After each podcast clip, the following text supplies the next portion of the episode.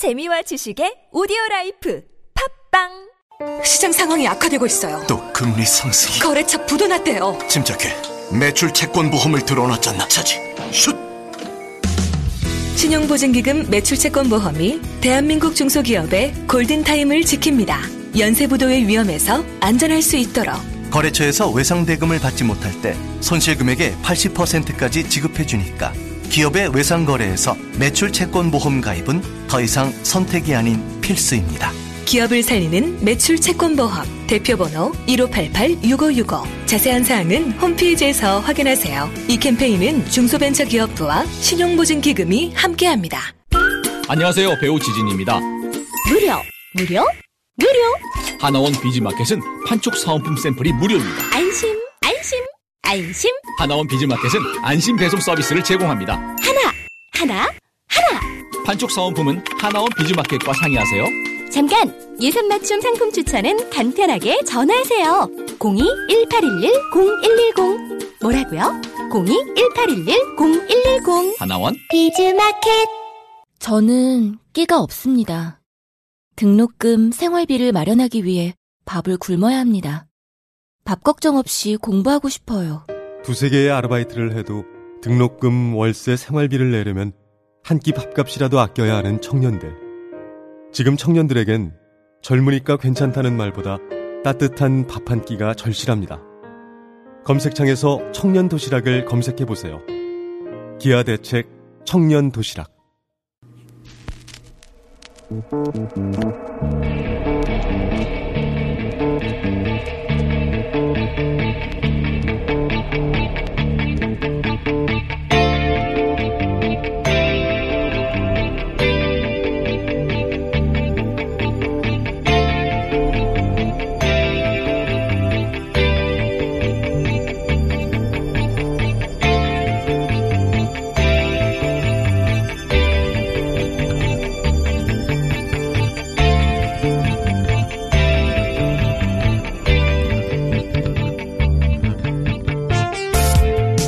안녕하세요. 김호준입니다. 트럼프 행정부가 어제 이란과 2015년 체결했던 핵 협정을 일방적으로 파기하고 경제 제재를 발표했습니다. 핵심은 이란산 원유 거래를 차단하는 겁니다. 이를 어길 시 미국 금융 시스템을 이용할 수 없고 미국과 사업을 할 수도 없습니다. 세 가지 생각이 듭니다. 우선 미국의 일방주의. 이란과 핵 협정은 유엔 안보리 상임 이사국의 독일까지 참여해 맺은 국제적인 약속이었죠. 유엔 안보리 결의안도 만장일치로 채택됐었습니다.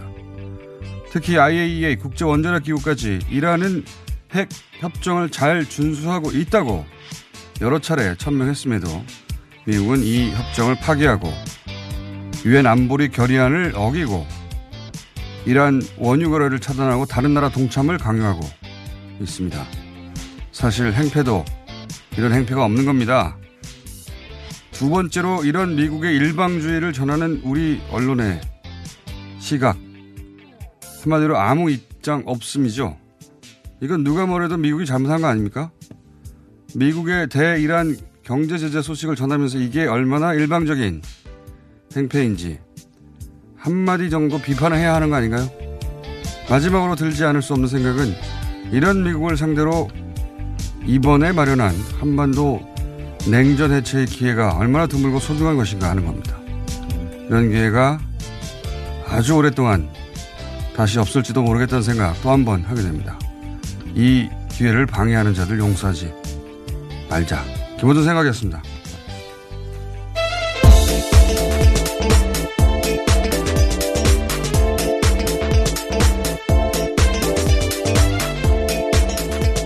시사인 김은지입니다. 예. 아, 미국은 대단한 것 같아요. 네, 사실 미국이니까 가능한 일인 건데요. 미국만 가능한 예. 겁니다. 미국만. 가능하다는 게, 어, 이게 이제 가치 중립적인 표현인데, 이거 절대로 불가능한 일이죠. 네. 사실은. 어, 유엔 안보리 결의안도 있어요. 이거 관련해서. 그것도 일방적으로 깬 거고, 어, 이란과 미국 양자 간 협상이 아니고, 영국, 프랑스, 독일, 미국 다음으로 힘세다 하는 유럽의 나라들, 유럽의 최강국들이죠. 다 같이 참여했어요. 네, 일종의 불가역적으로 만들기 위해서 그런 조치들을 그러니까요. 취했는데요. 모든 걸 무시한 겁니다. 그것도 깼죠. 그리고 어, 이 관련한 기구 중에 가장 핵심은 IAEA 아닙니까? IAEA가 이란은 핵협정 어긴 적이 없다고 잘 준수하고 있다고 여러 차례 성명 냈어요. 이 영국, 프랑스, 독일도 공동 성명 내고 깨면 안 된다고.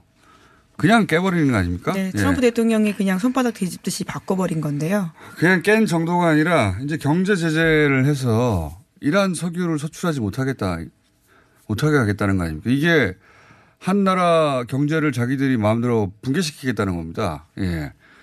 그럴 권한을 누가 줬나요? 다른 나라의 경제를 자기들 마음대로 붕괴시키겠다고. 대단합니다, 정말. 이건 깡패적이에요. 네, 사실 일방주의란 단어 너무 세련되고요. 그 네. 본질을 보지 못하게 하는 것들이 이건 깡패죠. 이건 정말 국제 깡패죠. 야, 우리나라가 어떻게 예외 팔국에 들어갔는지는 모르겠는데 예, 외교부가 굉장히 큰 노력을 했다라고 하는데요. 특히 중국을 상대로 우리가 가지고 있는 강점들에 대해서 굉장히 여러 가지 견제 심리를 파고들었다라고 합니다. 이건 외교부가 잘한 얘기는 합니다. 근데 그건 그거고 미국이 한 행위가 이게 국제적인 비난을 어, 전 세계로부터 받아도 할 말이 없는 사안이거든요. 그런데 우리 뉴스는 우리가 예외를 받아서 다행이라는 뉴스만 나오니까 그건 그거고요. 이 제재를 한 건 잘못한 거 아닙니까? 무슨 권한으로 다른 나라 이게 이런 것 같아요. 어, 이란이 그렇지 않아도 어려운 상황에서 경제 제재를 해서 이번에 완전히 어, 붕괴시키고 정권을 네, 내 말 잘 듣게 하겠다라는 뭐 건데요. 친미 정권을 세우겠다. 과거에 이란이 친미 정권이었으니까 유명한 그런 계획이 있는 것 같습니다만은 그건 자기들 생각인데 그 실행에 옮기고 다른 나라 여기 참여하지 않으면 어 불이익을 주겠다. 불이익을 주겠다. 예. 이게 달러가 기축 통화라서 가능한 거거든요. 그러니까 국제 거래를 하려면 결제를 해야 되는데 결제 통화가 달러니까. 근데 달러를 못 쓰게 하겠다고 하면 어쩔 수가 없잖아요. 강제로 끌려 들어가는 거거든요. 와 대단합니다 이거. 베네수엘라 어제도 잠깐 다뤘는데 네. 베네수엘라 경제 제도도 이런 식이거든요. 일단 가장 먼저 생필품을 끊어버립니다. 의료품하고. 그럼 어떻게 합니까? 사실 이러한 상황들을 봤을 때 가지는 북한이 가지는 고, 뭐라- 뭐라고 할까요? 그, 불안감이죠. 예, 공포라는 게 분명히 있을 것 그러니까 같은데요. 예. 이런 걸 보면서 그런 생각 하는 겁니다. 북한을 맨날 우리 보수는 다그치는데 북한 입장에서 이런 수준의 합의를 독일, 뭐 영국, 프랑스하고 같이 그렇죠. 하고 정말 높은 수준의 합의였습니다. 유엔 안보리 뭐 IEA 사찰 다 했는데 미국이 어느 날 갑자기 다 뒤집어버리고 바뀌었다고. 예. 다 뒤집어버린 거 아닙니까? 그러니까 북한 다그칠 게 아니에요. 북한이 하고 싶어도 어, 미국이 그러면 뒤집지 않는다는 약속을 어느 수준에서 계속 그 진정성, 미국의 진정성을 보여줘야 되는 거죠. 예, 불가역적인 조치들이 있어야 된다. 정말 이 부분도 똑같습니다. 참 미국이 이렇게 하는 거 보면 정말 대단합니다. 대단하다는 게 좋은 의미가 아니라 와 정말 이렇게까지 하나 싶습니다. 예.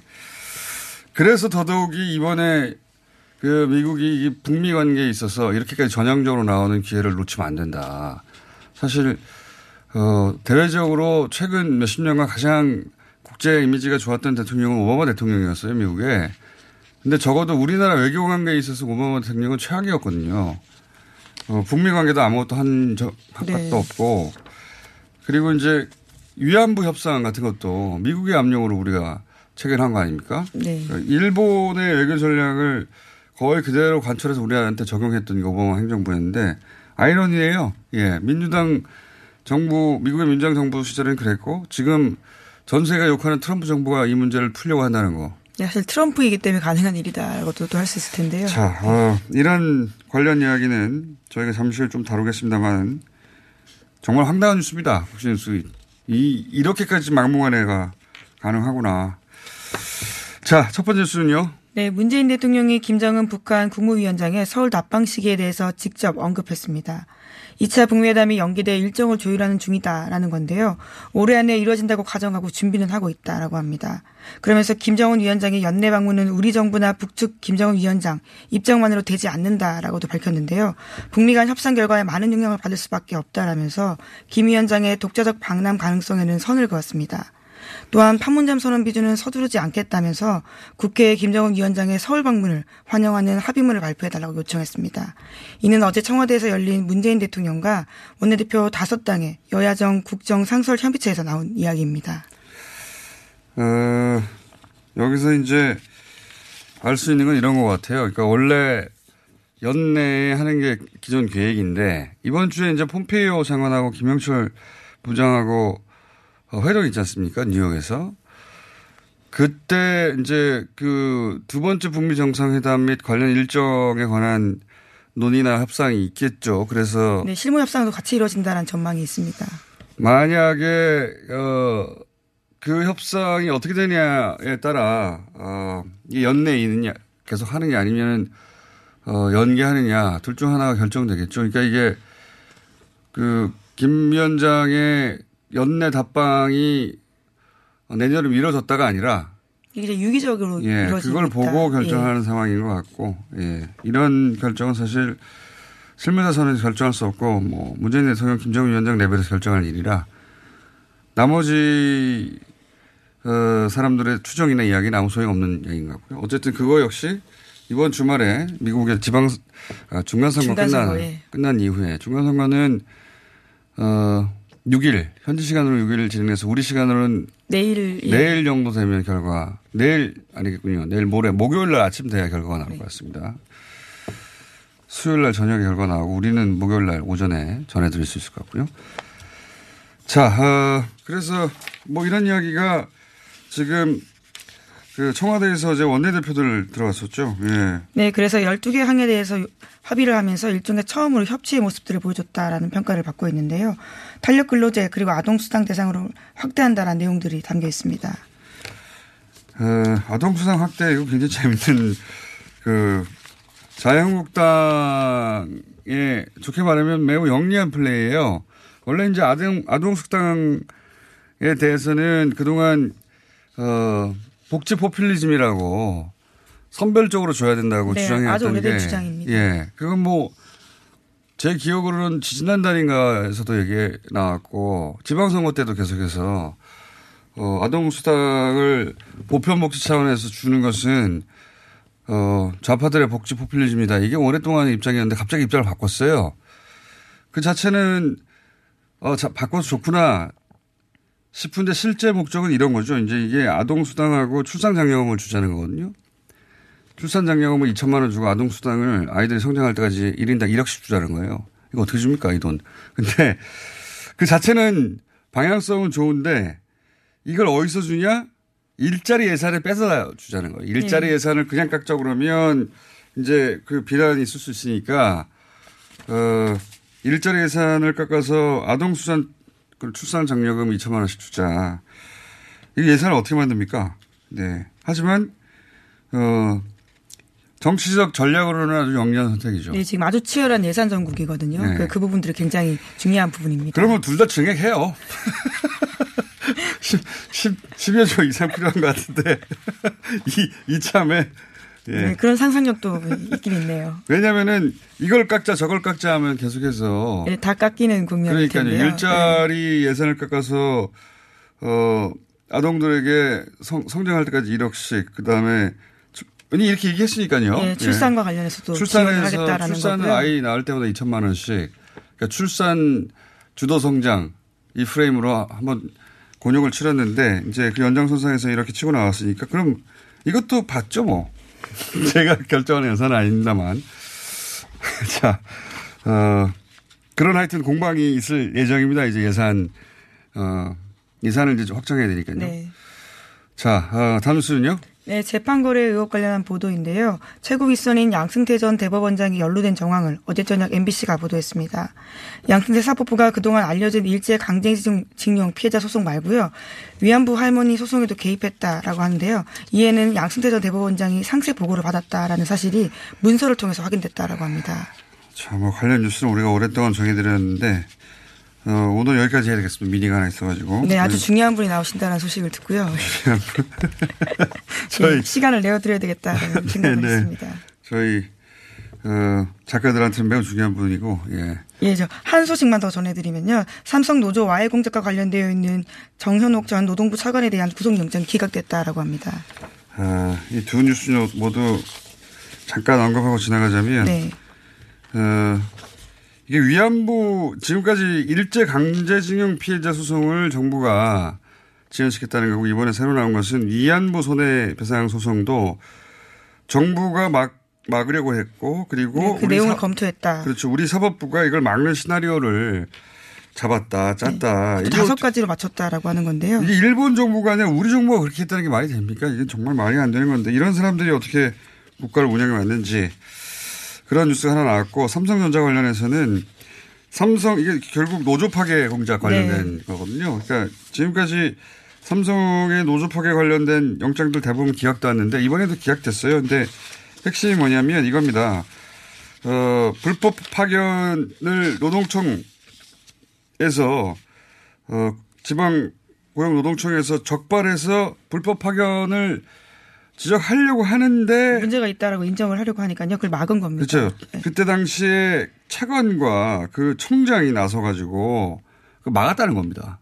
예. 막아서 거꾸로 어 삼성을 처벌해야 되는데 삼성 간부를 만나 가지고 이 문제를 어떻게 해결할까 의논해 가지고 완전 공무원들이 그 삼성의 출장 공무원이란 거죠. 예. 네, 노동부 공무원, 그도 아주 고위 공무원들이었는데요. 그런 행위들을 했다라고 하지만 이번에 기각됐습니다. 예, 이번에 기각됐다. 삼성 관련 영장들 다 기각되고 있다. 이런 소식이었습니다. 여기까지 하겠습니다. 예, 시사인 김민주였습니다. 감사합니다. 자, 바로 이어서 재밌는 혹은 좀그 예외적인 뉴스가 하나 있어서 미니 연결해 봅니다. 배우 안젤리나 졸리 방안에서 뭐 헐리우드 스타의 방안이 흔한 일인데 법무부 장관을 만나고 갔어요. 예. 어, 헐리우드 배우가 우리나라에 와서 법무부 장관을 만나고 간 것은 처음 있는 일인데 그리고 또 동시에 유일하게 만난 한국 배우가 정호성 씨입니다. 해서 무슨 일이 있었는지 잠깐 짚어보겠습니다. 정호성 씨 연결됐습니다. 안녕하십니까? 안녕하세요. 새벽까지 촬영했다는 소리 듣는데 지금 막 깼군요. 예.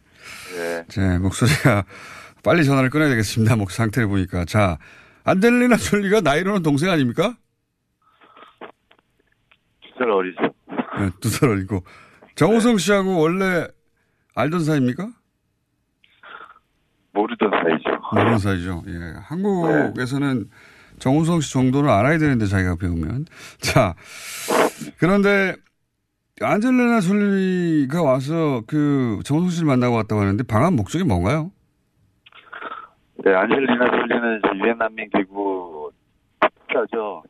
한 20년. 휴대폰에서 입을 좀 떼주세요. 예. 네, 네. 침 튀겨요. 유엔 난 UNHCR 특사죠. 안젤리나 졸리는 그래서 20년 가까이 유엔 난민 기구 일을 계속 아, 특사. 했고요. 네. 어, 이제 이번에 한국에 굉장히 짧게 왔다 갔죠. 예. 온다고 하면서 이제 대- 한국 대표부에서 저한테 연락이 왔더라고요. 혹시 시간 괜찮으면 잠깐 만나서 이렇게 할 수 있냐고. 마침 촬영이 없는 날이어서 만나서 이제 뭐 요, 이제 지, 음, 지금 요새 난민 사태의 문제라든지 또 네. 각각에는 하- 한국에서는 이제 예멘 제주 예멘 예. 사태라든지 그런 거에 대해서 다각도로 많은 음. 얘기를 했죠. 난민 이야기를 주로 했군요. 근데 네, 네. 이 안젤리나 졸리가 정호성 씨가 난민 이슈로 악성 댓글에 시달린 걸 이미 알고 있었다고 하던데 그게 네. 그렇다는 얘기는 유엔 난민기구에서 정호성 씨가 그 예멘 난민 이슈 처음 나왔을 때 악성 댓글에 한참 시달린 거를 유엔에서도 알고 있었다는 거 아닙니까? 예, 그때 굉장히 심각하게 이 한국 상황을 모니터링을 어. 하고 있었죠. 그래서 뭐 한국 대표부를 통해서 저에게 뭐 응원의 말도 전하기도 했고, 음. 예, 그렇죠. 국제적으로 이슈가 됐던 사건, 사안이군요. 그게 악성 댓글이. 그렇죠. 부끄러운 일인데. 근데 이게 알고 보니까 네, 어, 이게 이제 개신교 댓글 부대에 동원한 에스더 기도 운동 본부라고 이 한겨레 취재로 그런 댓글 부대가 있었다는 게 밝혀졌는데 그 소식을 듣고는 어떤 생각을 하셨습니까? 어, 일단 한겨레가 큰일 됐다. 고맙다. 예. 침 튀기니까 전화 좀 멀리 해주세요. 예. 네. 고맙다. 고맙다. 음. 그리고 조금 이렇게 뭐라 그럴까, 이렇게 좀 개탄스럽고 조금 안타까웠어요.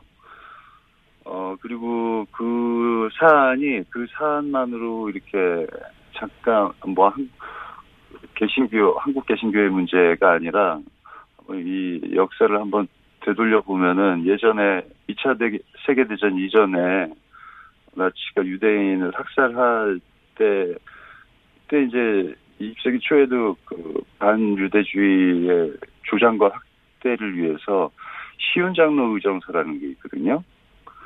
이게 사실은 프랑스 정치 풍자 소설 중에 마키아벨리와 몬테스키웨의 지옥에서의 대화라는 소, 풍자 소설이 있는데 너무 많이 나가시는 거 아닙니까? 아니에요. 근데 이걸 표절을 해서 네.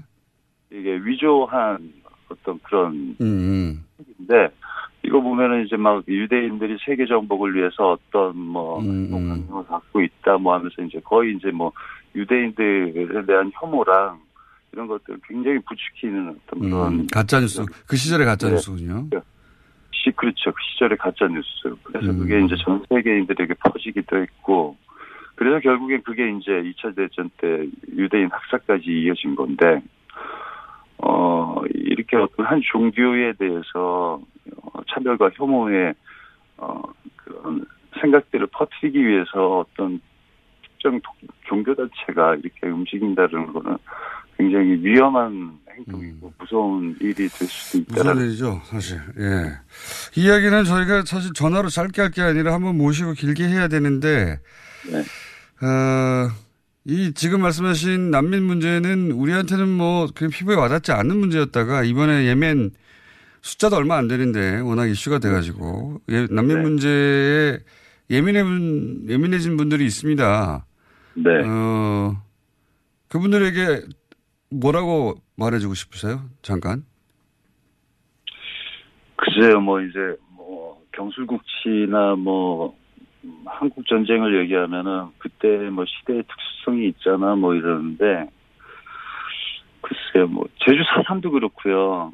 그러니까 이제 뭐 지금 이제 난민 문제는 주로 이제 군 자국 내의 분쟁에 의해서 이렇게 일어나는 난민 사태가 큰데 어, 한국 전쟁도 우리 내전이었고 그리고 제주 4.3 사건을 되돌아봐도 그때 얼마나 많은 자국민이 자국의 군대와 경찰에 의해서 이렇게 거의 학살당하다시피 해서 결국엔 그 제주에 있던 사람들이 국토로 넘어오기에는 무서워서 배를 타고 일본으로 넘어갔다는 거 아니에요. 그러니까 그 음. 사람들이 다 난민이었거든요. 그래서 결국에 뭐 그 제주에서 넘어간 사람들이 오사카나 이쪽에서 자리 잡고 또만 그때 이제 받아주었으니 다행이지만 또 많은 또 편견과 그런 거에 시달리면서 그, 그 나라에서 자리를 잡고 그랬잖아요. 이게 굉장히 먼 얘기도 아니고 그리고 자국 내에 뭐 분쟁에 의해서 발생된 일이니까 너희 그들끼리 먼저 알아서 해결해야 되는 거야 이렇게 함부로 얘기할 수 없는 일이라고 음. 생각합니다. 그러니까 조금 음, 글쎄요 뭐 마음에 어떤 그 가짜 뉴스도 많고 그리고 우리 뭐 경제 상태가 안 좋고 뭐 사현 실업 사태도 안 좋고 뭐 이런 이런 마음에 있어 어떤 무언가를 뺏길까 하는 어떤 두려움 때문에 염려하시는 건 알지만 그렇게 어떤 조금 더 세계 인의 한 사람으로서 그리고 우리가 겪었던 어려움이기 때문에 그런 거에 대한 어떤 조금 마음의 도량을 넓게 가져줬으면 하는 마음이고요. 그리고 보통 이제 여러분들이 뭐 이렇게 테러 극단 극단주의 무슬림들이 들어와서 테러를 일으키고 뭐 무슬림화하고 그러는데 그런 범죄자들을 돕자는 게 아니거든요. 다수의 무고한 지금 당장 자신이 선택 어쩔 수 없이 이렇게 자국을 떠날 수밖에 없는 없었던 그런 어떤 무고한 사람들에 대한 얘기를 하는 거거든요. 정우석 씨. 네. 오늘 준비된 시간 다 됐는데 할 말이 너무 많네요. 조, 조만간 네. 뉴스공장에 나와서 얘기 길게 한번 합시다. 네. 그리고 저 비싼 사람입니다. 갑자기 뜬금없이 소환하지 마세요. 예, 제가 갑자기 어제 새벽에 연락해가지고. 문제로 또 저를 소환하시더라고요. 그 중요한 질문인데 혹시 안젤리나 졸리 연락처 받았습니까? 아니요. 제가 정호순 씨 싫다고 안젤리나 졸리 인터뷰 좀 해볼까 했더니 소용없겠군요. 예. 알겠고요. 예. 다음에 유엔 기구 관련해서 안젤리나 졸리 보면 꼭 번호를 따서 알려주시기 바라고요. 오늘 여기까지 하고 예. 스튜디오에 한번 촬영 끝나고 나와주시기 부탁드립니다. 감사합니다. 네, 감사합니다. 네. 할 말이 많습니다 보니까 지금까지 유엔 난민기구 친선대사를 활동하고 있는 배우 정우성 씨였습니다. 오빠 갈색병이라고 알아? 그거 엄청 좋은 명품 화장품이잖아. 효과가 어마어마하다던데? 헤이브로에서 이번에 남자를 위한 갈색병이 나왔거든? 명품 원료들은 기본이고 올인원 로션이라서 바르기만 하면 스킨, 로션, 에센스까지 한 방에 해결된대. 그래? 이거 크기도 완전 대용량이네? 열심히 써서 오빠도 명품 피부 되라고. 갈색병, 남자를 위해 다시 태어나다. 헤이브로 Men's Brown All-in-one 로션. 지금 포털에 헤이브로 검색하세요. 국민 배우, 국민 가수. 대한민국을 대표하는 것에 붙는 국민. 그래서 국민 적금, 국민 보험은 없어도 국민연금은 있습니다. 안녕하세요. 국민연금공단 이사장 김성주입니다. 대한민국을 대표하는 노후 준비 방법, 국민연금. 내가 낸 것보다 더 많이 받습니다. 국가가 평생 지급을 약속합니다. 국민연금, 노후 준비의 기본입니다. 국민이 주인인 연금, 국민연금. 모닝똥? 제겐 사치였죠. 내가 토끼인지 토끼똥이 나인지 내가 변을 본 것인지 변을 당한 것인지 나는 바나나이고 싶다. 간혹 구렁이이고도 싶다. 아 큰일 났네. 이거 이러면 다 죽어. 미궁 대장사랑! 빅동의 추억 미궁 대장사랑이 찾아드립니다. 이건 제가 싸보니까 효과 싸보니까 써보니까 효과가 있는 것 같아요. 대법원의 강제 징용 배상 판결에 대해서 일본 정부는 반발합니다. 아주 강하게. 그런데 일본 지식인 사이에서는 전혀 다른 목소리도 있습니다. 일제 징용 배상 운동에 그동안 힘써온 지식인 다나카 히로시 히토츠바시 대학교의 교수님 전화 연결해 보겠습니다. 안녕하십니까 반갑습니다. 네 인터뷰 연결해 주셔서 감사하고요. 네, 도움이 되실지 걱정이 되신다고 합니다. 자, 일본 정부가 그 강제징용 관련해서 한국 대법원의 판결에 대해서 굉장히 어, 과격한 반응을 보이고 있습니다. 네. 국제법상 있을 수 없는 일이라고. 우선 일본 정부가 이렇게 강하게 반발한 이유가 뭐라고 보십니까?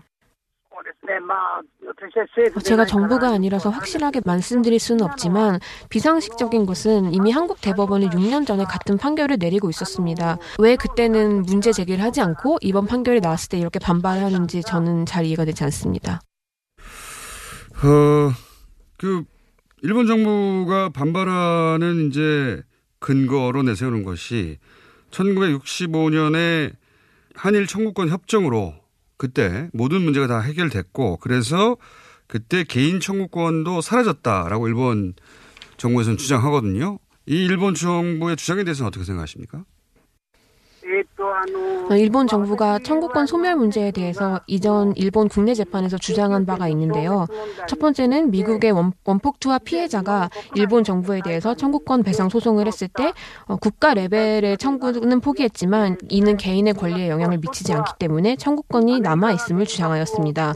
어, 비슷하게 두 번째로는 소련이 일본인을 시베리아에 억류한 것에 대해서 어, 일본인들이 일본 정부에 대해서 소송을 일으킨 게 있는데 그 이유는 소, 소련에 대해서 배상을 청구하기를 포기했기 때문에 대신 국가가 그것을 배상해 주었으면 하는 소송이었습니다.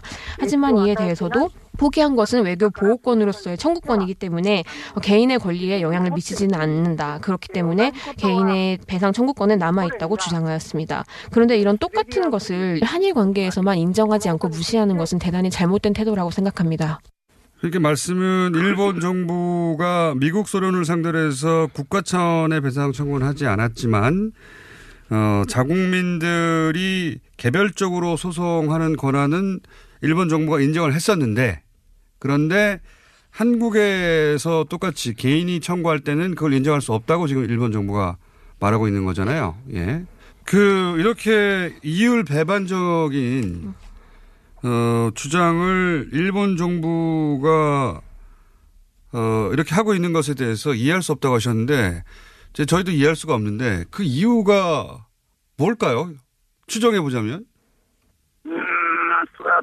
저도 성- 정부의 입장은 잘 이해가 가지 않는데요. 완전히 같은 건에 대해서 어, 자국민에 대해서는 청구권이 살아 있다고 이야기를 하면서 외국인에 대해서는 청구권이 소멸되어 있다고 하는지 이전부터 좀 이해할 수 없는 자세라고 생각하고 있습니다. 자, 그런데 이제 일본에서는 일본 기업의 경제 활동을 보호하기 위해서라고 이유를 대면서 어, 이걸 국제사법재판소에 가져가겠다고 하는데 어, 이 사건을 국제사법재판소에 가져가면 어떻게 될 거라고 보십니까? 아, 제 생각에는 그 한일 청구권 협정 규정에 양국 간의 의견 차이가 있으면 조정이 가능하다는 그런 조문이 있는데 왜 그거를 활용하지 않고 국제사법재판소에 제소를 하려는지 이해가 잘 가지 않습니다. 음, 그런 조항이 있는데도 그런 행위를 한다는 것은 일종의 정치적, 예, 정치적 액션으로 보이는데, 어, 이번 그 한국에서의 판결을 아베 정부가 있는 한 수용할 리가 없다. 그렇게 말씀하셨는데, 아베 정부가 그걸 수용할 리가 없다고 말씀하신 이유는 뭘까요? 아베 정권은 주변 국가의 역사 문제 자체를 해결하려는 기본적인 생각이 없기 때문에 저는 아베 정부에서는 음, 불가능할 것이라고 생각합니다. 그러면 아베 총리가 바뀌지 않는 한 불가능할 거라고 하면 이 문제 때문에 한일 관계가 경색될 수도 있는데 강제징용 배상 문제를 우리 정부가 어떻게 일본 정부가 풀어야 된다고 보십니까? 그 협정 안에는 중재 조항이 있는데 어, 그 조항을 써서 해결할 수 있다고 생각합니다. 제3국이 참가를 하는 방법이 나와 있는데요. 지금 말씀드리면 제3국이 미국 정도가 될 수 있을 것 같은데 어, 다른 나라의 중재로 양국 정부가 중재위원회를 만들고 거기서 나온 결정에 확실하게 따라야 한다고 생각합니다. 어, 협정에 모처럼 규정이 있으니 그 부분을 활용하는 것이 좋겠다고 생각합니다. 어, 지난해 일본 평양학회 평화상도 수상을 하셨는데 이 일제 강제징용 배상에 관해서는 왜 관심을 가지게 되신 겁니까, 교수님? 어, 실은 저는 한국 징용공 문제에 대해서도 관심이 있고 집회에도 참가했지만 제가 주로 활동을 해온 것은 전쟁 말기에 일본 기업에서 중국인을 강제 연행했던 것에 대한 재판 활동을 주로 해왔고요. 어, 일본 재판소에서 화해 권고를 내렸기 때문에 어, 그 권고를 실현, 실현시키기 위해서 활동했던 것이 주된 저의 활동이었습니다. 어, 어, 일본인으로서는 답변이 좀 어려우실 수도 있을 것 같은데 어, 아베 정부가 이렇게 주변국과의 역사 문제에 대해서 해결할 의지가 없는 게 혹시 아베 총리의 외할아버지가 기시 노부스키였고 전범이었던 그리고 어, 지금 일본의 우익들 중에 이렇게 전범의 어, 후대인 사람들이 많기 때문에 그게 영향을 준 건 아닙니까? 일본은 냉전 때 미국 편을 들어서 발전해 왔는데요. 그렇기 때문에 가장 중요한 주변국과의 관계를 정리하려는 의식이 없습니다. 이란 조약은 20년이나 지나고 있고 일중 조약은 더 늦어지고 있는 상황입니다. 가장 막대한 피해를 준 한국과 중국에 대해서 역사 청산을 하지 않고 경제 발전만을 위하고 선진국인 것처럼 우쭐대는 것은 대단히 잘못된 것이라고 생각합니다. 지금 이렇게 한국이 움직이고 있을 때 코노 외무 대신이 종전 문제는 서두르지 않는 편이 좋겠다고 이야기하는 것은 저는 말도 안 된다고 생각합니다. 한국의 평화를 위하는 길이 동아시아의 평화를 위하는 것이라고 생각합니다. 한국의 한국 남북 교류의 경우 미국도 북한과 만나는 데 여러 가지로 노력하고 있는데 일본은 전혀 아무것도 하지 않고 있는 상황입니다. 그것이 대단히 상징적인 것이라고 생각합니다. 어, 국제사회도 이해를 하지 못할 것이라고 봅니다. 왜 일본 정부가 이번 한국의 이러한 움직임에 대해서 우호적으로 협력하지 않는지 어, 바깥에서 봐도 이상할 것이라고 생각합니다. 자, 알겠습니다. 오늘 인터뷰 감사합니다.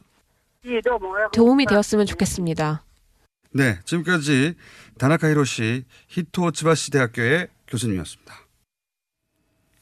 네. 어, 이번에는 게이센 여학원대 이영채 교수 연결해서 조금 더 이 이야기 나눠보겠습니다. 안녕하십니까, 교수님? 네, 안녕하세요. 어, 몇 가지 연결해서 제가 좀 여쭤보고 싶은데, 우선 그, 예. 어, 대법원에서, 우리 대법원에서 강제징용 배상 판결을 내렸는데, 일본 정부가 일본 기업들에게 배상이나 화해에 응하지 말라, 이런, 어, 지침을 내리고 있다고 그렇게 보도가 되고 있는데, 어, 이렇게까지 하는 이유는 뭐라고 보십니까? 어떤 일본 입장은 뭐 위안부 뭐 재단 문제도 있고 그렇지만 한일 간의 역사 문제가 다시 이렇게 불거져 나온 걸 어, 그렇게 바라지 않겠죠. 특히 이번에 그 대법원 재판 판결이 아주 그 폭발적인 효과가 있는 것은 어떻게 보면은 어 이것은 그 한국만이 아니고 아시아 각 지역의 여러 노동자들의 강제 연행 문제라든 것들을 일본은 경제 협력 방식으로 다 해결해 왔는데 이게 배상 보상이 되면 한국 국내만이 아니고 아시아 전체에서도 이게 또다시 재판이 일어날 수 있죠. 그리고 특히 북일 관계가 아직 협상이 안 돼 있는 상태인데 예, 북한도 어떻게 보면 개인 청구권을 가지고 일본에게 세력을 접근할 수 있고요. 그러니까 65년 체제로 모든 게 해결됐다라고 어 이것을 이대로 어 누르지 않으면 일본은 국제적으로도 어, 여러 가지 불리한 상황이 되겠다고 생각하기 때문에 아, 이것은 메가톤급 아주 큰 어, 이- 지금 현재 위기라고 생각하는 거죠. 음, 일본 정부에서 여기서 만약에 자기들이 밀리면 어, 동아시아 전체에서 이 이런 요청을 받을 수 있다 이렇게 생각한다는 거죠. 예, 그렇죠. 어떻게 일본은 뭐 한국과 65년 체제로 뭐 모든 역사 문제 해결됐다라고 특히 위안부 문제만은 예외로 취급을 하고 있는데 뭐 이번 것은 그 당시에 강제 연행에 대한 위자료 청구권이잖아요. 네. 어, 이것들은 어떤 국가들이 절대 해결할 수 없다라는 논리는 어, 꼭 한국만에 한정되는 문제는 아니겠죠. 이게 이제 말씀하시니까 또 앞서 교수님도 얘기했지만 중국 같은 경우도 이제 그런 피해가 있는데 최근에 중, 일본이 중국 강제징용 피해자에 대해서는 피해 배상을 하기로 결정한 거 아닙니까? 그렇죠. 이것은 그 방금 전에 다나카 선생님이 그 분야 전공인데 예. 일본도 72년 북일 아니 그 중일 국교 정상회담 때 예. 예, 중국은 예, 청구권을 포기했죠. 예. 그렇지만 이것도 개인 청구권이 포기되지 않았다는 것으로 즉 기업들에 대해서 예, 다시 니시마트라든지 예, 또는 아키타의 하나오카 사건이라든지 여기에는 노동자들의 재판이 있었고 기업이 이들과 화해를 하는 방식으로 어떻게 보면은 예, 재판에서 인정을 받은 거죠. 예. 그렇다면은 어뭐 한국에도 예, 그런 청구권이 있다는 것이고 또 일본 같은 경우는 어, 미국과 협상에서라든지 또는 소련과 협상에서도 개인 청구권을 다 인- 살아있다라고 말을 하고 있기 때문에 내부 모순인 건 사실인데 그렇죠. 근데 일본 논리는 한국에 대해서는 좀 달라요. 어, 대만과 조선은 예, 중국과는 다르게 중국은 예, 항일 전쟁을 했고 중국은 전투 승전국으로서 청구권이 있다고 생각하지만 어, 일본과 어, 일본은 조선과 대만은 식민지였기 때문에 즉 내국 국민이었다는 소리죠. 자국 국민이 아무리 식민지 시대였다 하더라도 어, 자기 국민이 자기 국가에 대해서 일본은 어, 고통을 감수한다고 청구권을 인정하지 않고 있기 때문에 즉 식민지 취급을 하는 것에 대해서는 청구권이 없다고 하고 하지만 또 식민지 문제에 대해서는 그렇지만 자기 책임을 인정하지 않으니까 일본은 일관되게 그 식민지는 합법적이었다는 논리로 계속 가고 있는 거죠. 그러니까요. 만약에 우리가 이걸 그대로 울렀으면 일본의 한일 합방 경술국치가 일본 정부 내, 일본 내에서는 이제 합법으로 하고 있는데 그걸 우리가 인정하는 셈이 되는 거 아니겠습니까? 우리로서는 그렇게 할 그렇죠. 수 그러니까 없- 60, 그 65년 체제의 가장 큰 문제는 당시에 에, 10년부터 35년까지의 식민지 지대가 45년까지의 35년 식민지 지대가 합법이었는지 불법이었는지를 명확하게 해결하지 않고 각국이 자기 입장에 맞게 해석해버렸기 때문에 에, 이- 이런 위자료 청구권이라든지 강제 동원의 피해 문제가 아직도 살아있는 거죠.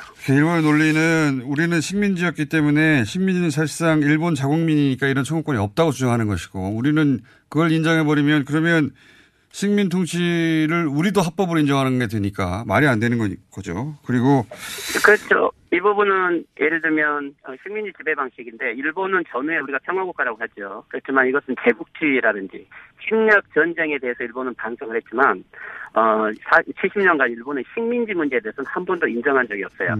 이 식민지 문제에 대해서 해결할 수 있는 찬스가 한 세 번 정도 있었는데 한 번은 도쿄 재판. 하지만 도쿄 재판에서 식민지의 처벌을 받은 사람은 없어요. 음. 52년 샌프란시스코 강화조약에서도 한국은 초청되지 않았죠. 그래서 마지막 찬스가 65년 한일 국회 정상회담 때 협상인데 음. 이때 우리는 경제 협력 방식으로 해결해 버린 거죠. 그래서 결국 일본은 한 번도 식민지 문제에서 반성할 수 있는 기회도 없었고 또 그것을 요구받지도 않았고요. 알겠습니다. 그래서 더더욱 이번에는 어, 우리 정부도 물러서면 안 된다고 생각이 드는데 중국의 강제징용 피해자에 대해서는 그 예를 들어서 미쓰비시가 역사적 책임 인정하고 사죄한다 이런 표현도 썼어요. 그리고 2010여 년에 일본 기업들이 어, 그 사과 배상의 뜻이 있다라고 밝힌 적도 있었는데 그걸 일본 정부 우리 정부가 국내에서 못하게 했고 이제는 이제 일본 정부가 일본 기업들에게 사죄하지 말라고 배상하지 말라고 나서고 있는 상황에서 이 문제를 어떻게 풀 수 있을 거라 고 보십니까? 글쎄요, 아베 정권에서는 어렵겠죠. 이것도 니시, 어, 뭐랄까요. 어, 지금 신일대 일본 제철이 아베 정권 이전까지는 그래도 기업이 해결해야 된다고 생각을 했는데 네. 아베 정권이 등장한 다음부터 아베 정권의 정책이 이것을 인정하지 말라고 하는 거죠.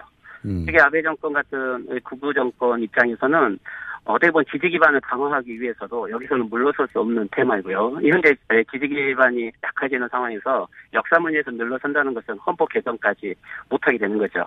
어, 그렇지만 우리 정부도 아주 간단하진 않아요. 어떻게 보면 65년 협정 속에 이번에 소수 의견도 있었지만 개인 청구권이 포함됐다는 의견이 없진 않고 또 한국 정부도 오랫동안 이 문제를 고민했지만 결국에는 대부분 재판을 어, 번복시키려고 하는 노력밖에 하지 않았죠. 네, 지금 현재 문재인 정부도 이 문제를 어, 좀 더 심각하게 고민하고 장기적으로 대응을 해야 된다고 시민단체들은 오래전부터 요구를 해왔어요. 국제 국제 여론도 끌어내야 될 문제이기도 하네요, 사실은. 그렇죠. 그래서 어, 간단하게 예, 감정 대립을 할 문제는 아니고 어떻게 보면은 65년 체제 그리고 98년 한일 파트너십 선언 어, 한일 관계가 이제 에, 60 어, 5년부터 한 50년이 지났고 98년 체제부터 20년이 지났는데 이제 새롭게 한일 관계를 근본적으로 정립해야 되는 새로운 과제에 있는 것이죠. 어, 북한까지 포함을 해서 어떻게 이 문제를 해결할 것인지 어, 한국 정부 같은 경우는 특히 문재인 대통령이 일본에 공식 방문을 하지도 않았고 어떻게 보면 일본 사회 전체에 대해서 어, 새로운 어, 틀을 잡아서 제2의 이 한일 파트너십 선언을 만들겠다는 각오로 음. 하지 않으면은 그렇게 간단하게 해결되지는 않을 거예요. 특히 북일 관계가 정상화되는 기점을 맞춰서 다 같이 풀어야 될 문제일 수도 있겠습니다. 예. 일본도 그렇죠. 대안이 맞겠죠. 예, 북한 문제에 한국하고 어, 일본이 공동으로 대항해야 되고 특히 일본은 지금 종전 선언을 예, 하지 않는 쪽으로 하겠다라고 이런 한국에 협조할 수 없다라는 식으로 지금 걸고 나오고 있거든요. 네. 그런 것은 어, 지금 이 한일 관계 문제가 북일 관계와 연결했을 때 우리가 좀 더 큰 비전으로 어, 신중하게 접근을 해야 되는 시기인 것 같아요. 도움이 안 되고 있습니다. 일본은 일본 정부는 현재 여러 국면에서 오늘은 여기까지 듣고요. 예, 그 이 문제를 풀려면 어, 감정형 대립만 대립만으로는 안 된다. 그 65년 체제 혹은 98년 체제를 넘어서는 새로운 체제의 선언 같은 게 필요하다고 말씀하셨는데 그 문제는 향후에 좀 더 깊이 있게 논의를 해봐야 될 것 같습니다. 오늘 여기까지 듣겠습니다. 감사합니다. 네, 수고하십시오. 어, 어려운 문제네요. 지금까지 일본 게이센 여학원대 이영채 교수였습니다.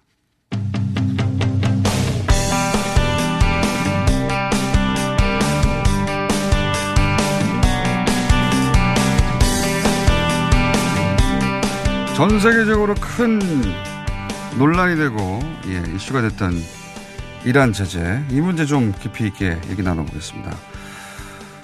박현도 교수님 나오셨습니다. 중동 문제 연구에 관한 한 뉴스공장 단골 담당 담임 교수님입니다. 네, 안녕하십니까. 자, 저희가 짚어보려고 하는 거는 이제 이 제재에 관련 내용 자체는 언론에 많이 보, 어, 저기 보도됐습니다. 근데 이게 다 미국 쪽 시각에서 미국이 네. 제재를 하니까 어쩔 수 없고 근데 우리는 빠져서 좋고 요 정도에서 다뤄지고 있거든요. 네. 어, 이게 말이 안 되는 거 아닙니까? 우선 이란은 어긴 게 없잖아요. 어긴 건 없죠. 예, 이란이 어긴 게 없어요. 네. 이번에 어긴 것은 철저히 미국 쪽입니다. 그리고 제재를 가하는 것도 뭐 미국이고 네. 가해자예요. 네. 기본적으로 네. 국제 약속도 어겼죠. 유엔 안보리 결의안도 이거 관련해서 났는데 결의안도 자기들이 일방적으로 어긴 거죠. IAEA가 어 이란 어긴 적 없다고 계속 말하는데도 네. 어긴다고 자기들이 주장하고 있고. 그렇죠.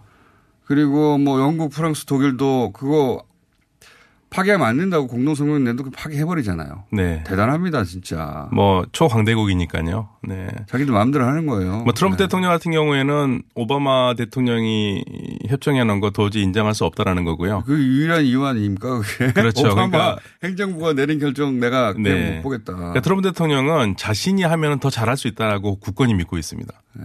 그러니까 오바마 대통령이 한 딜은 이건 잘못된 딜이다. 그러니까 자기가 다시 하겠다라는 거고요. 이란한테 지금 요구하는 것도 강력한 압박을 통해 가지고 나하고 다시 하자라는 메시지를 계속 보내고 있는데 이란 입장에서는 다시 할 이유가 없는 거죠. 제가 이제 본인들은. 듣고 싶은 거는 아, 네. 시간이 2분밖에 안 남았네요. 3분 좀 더 이어가야 되겠습니다.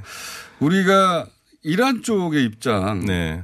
이란도 명백히 일국이고 독립적인 국가고 자기들 입장이 있고 음. 이란 상황도 지금 있는데 어, 미국의 미국발 뉴스만 계속 나오니까요. 네. 이란에서 이걸 어떻게 받아들이냐. 뭐 이란에서는 도저히 받아들일 수 없는 입장이죠. 없겠죠, 당연히 네. 억울해 죽겠죠. 네. 근데 이제 이렇게 해서 이란 지금 현재 그 정권을 무너뜨리고 경제를 무너뜨리고 그럴 어 보관도 있다고 치면 실제 이란 분위기는 어떻습니까? 이런 분이 상당히 안 좋습니다. 일단 뭐 환율이 어마어마하게 올랐거든요. 네. 한 3분의 1 정도로 같이 절을 하대잖아요. 네. 그러니까 뭐 그게 지금 대단한 건데요. 오바마 대통령이 그 경제 압박을 하기 전에는 보통 이란의 환율이 한 이- 우리 돈으로 하면은 그러니까 이- 그 토만이라고 그러는데 뭐 보통 공식 환율은 리알이라고 그럽니다. 뭐 2만 리알 정도를 했다고 하면은 제재가 들어갔을 때 이제 3만 7천, 3만 8천, 3만 9천까지 갔었거든요. 두 배 정도 올랐네요. 네, 그러다가 트럼프 풀렸다가 트럼프 대통령이 들었으면서 뭐 5만 오- 올랐다가 네.